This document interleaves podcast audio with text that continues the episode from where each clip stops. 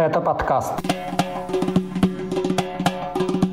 Похищение чеченских подростков в Нижнем Новгороде, расстрел в отделе полиции Махачкалы, угрозы политическим конкурентам от главы дагестанского парламента и похороны детских кукол. Об этом и не только в 14-м выпуске подкаста «Кавказ Реалии». Этот выпуск вместо постоянной ведущей Кати Филиппович проведу я, Иван Мартыненко. Привет! Привет!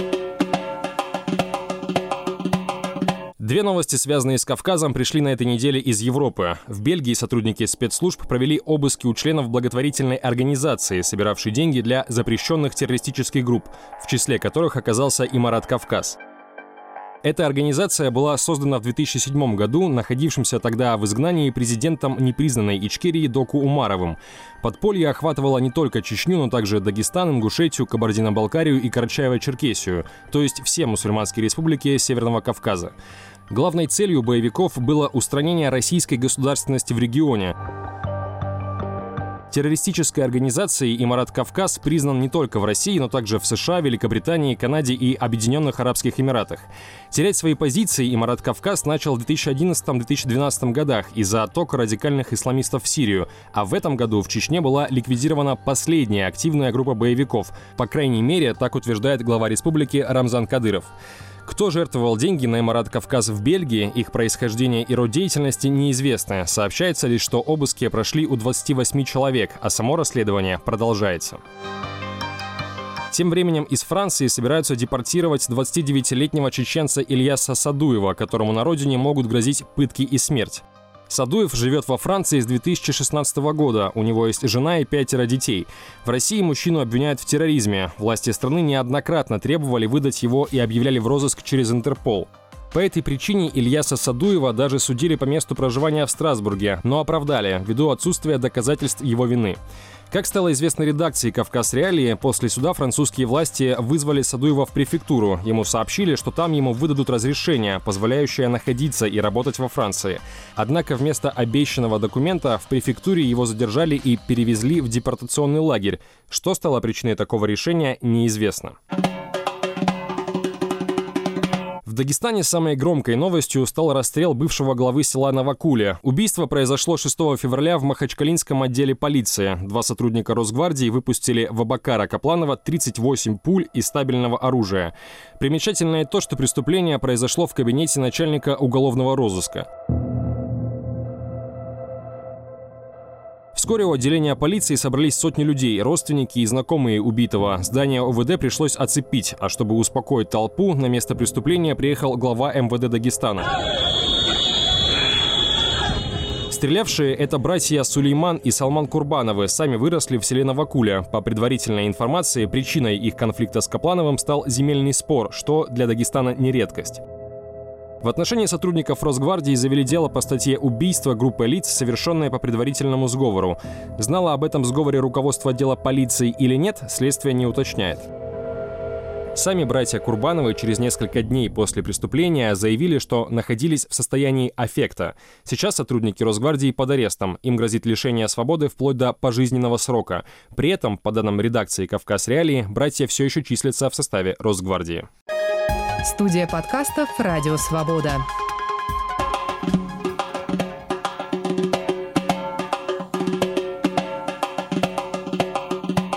И еще одна скандальная новость из Дагестана. Главу парламента республики Хизри Шихсаидова заподозрили в угрозах политическим конкурентам.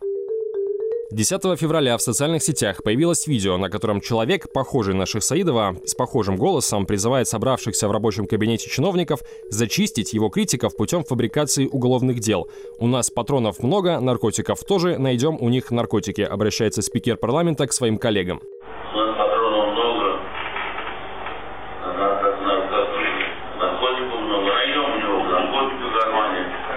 Сам Ших Саидов в ответ на публикацию видеозаписи заявил, что ему некогда организовывать подброс наркотиков политическим оппонентам и что все происходящее на видео — это монтаж. Хизри Ших Саидову 73 года. Он возглавляет парламент Дагестана последние 7 лет. Кроме того, он был депутатом Государственной Думы и по-прежнему является главой республиканского отделения партии «Единая Россия». Там скандал с Ших Саидовым не комментируют.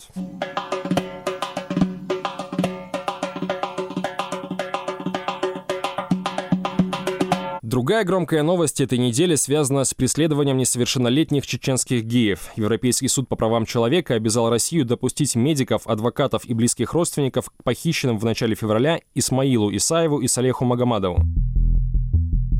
Последние полгода молодые люди скрывались в Нижнем Новгороде. Бежать из республики им помогла правозащитная организация «Российская ЛГБТ-сеть» после того, как подростков заставили на камеру извиняться за оппозиционные высказывания в закрытом телеграм-чате.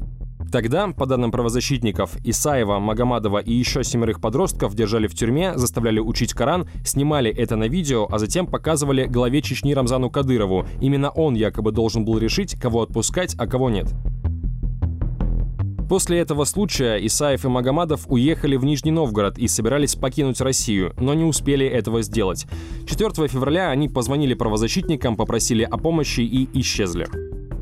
Несколько дней о судьбе подростков ничего не было известно. Правозащитники опасались, что Исаев и Магомадов уже мертвы. Только после обращения российской ЛГБТ-сети в ЕСПЧ в Грозном заявили, подростки задержаны по обвинению в пособничестве боевикам.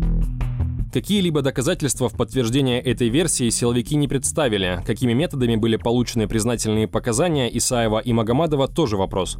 Правозащитники и чеченские активисты считают, что основной причиной преследования подростков стала их сексуальная ориентация. По данным СМИ, в Чечне регулярно проходят так называемые чистки геев, когда ЛГБТ-людей похищают или казнят. Кадыров и российские власти это отрицают, несмотря на многочисленные свидетельства самих пострадавших. У нас нет насилия, э, нет нет гим, как, какой-то сексуализм, как ты сказал. У нас это слово не знаем мы, как употреблять. В случае с похищением Исмаила Исаева и Салеха Магомадова выделяется одна деталь. В операции по их задержанию участвовали российские силовики. До этого в преследовании чеченских геев они замечены не были. Сейчас, как утверждают в Грозном, похищенные подростки находятся в изоляторе в Урус-Мартановском районе Чечни. Но проверить, так ли это, а также узнать об их состоянии, невозможно. Врачей и адвокатов к ним не пускают, даже несмотря на решение ЕСПЧ.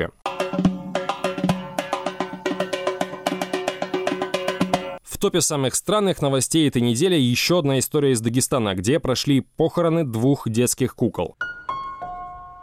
Начиналась эта история как настоящий триллер. Жительница Дагестана, приехавшая в Ставрополь народы, сообщила своему мужу, что двое их детей скончались. По мусульманским обычаям детей должны были похоронить в закрытых погребальных платках, без гроба. Однако, когда на похоронах саван раскрыли, в нем находились не тела детей, а две куклы без глаз. Вот Ставрополь. В перинатальном центре на Семашка 3 родились у меня дети. Я привез их в Дагестан хоронить. Начал вскрывать саван. Вот что я увидел. Здесь куклы. Здесь натуральные куклы. Значит, мои дети живы, да, получается? Видео с похорон разошлось по социальным сетям. Мужчина, считавший себя отцом детей, обвинил в их краже Ставропольский роддом, а МВД Дагестана начало проверку. Оправдываться пришлось не только роддому, но и губернатору Ставропольского края. Он же на следующий день опубликовал в Инстаграме признание женщины, которая сообщила о смерти детей. Она рассказала, что на самом деле симулировала беременность, чтобы не огорчать мужа. Это цитата. Для осуществления своего плана несостоявшаяся мать на неделю сняла квартиру в Ставрополе рядом с перинатальным центром. Она придумала историю со смертью новорожденных и сама же купила две куклы за 2400 рублей. В общественной палате Дагестана отмечают, что такие случаи не редкость для республики. Несколько лет назад другая местная жительница также сообщила о похищении в роддоме детей, которых на самом деле она не рожала. В результате было возбуждено уголовное дело по статье «Заведомо ложный донос». В случае подделки доказательств эта статья предусматривает до 6 лет лишения свободы. Это были главные новости Северного Кавказа за неделю. Если вы дослушали до конца, напишите об этом в комментариях, а также не забывайте подписываться на подкаст и оценивать его в вашем приложении для подкастов. С вами был Иван Мартыненко. Спасибо за внимание. Пока.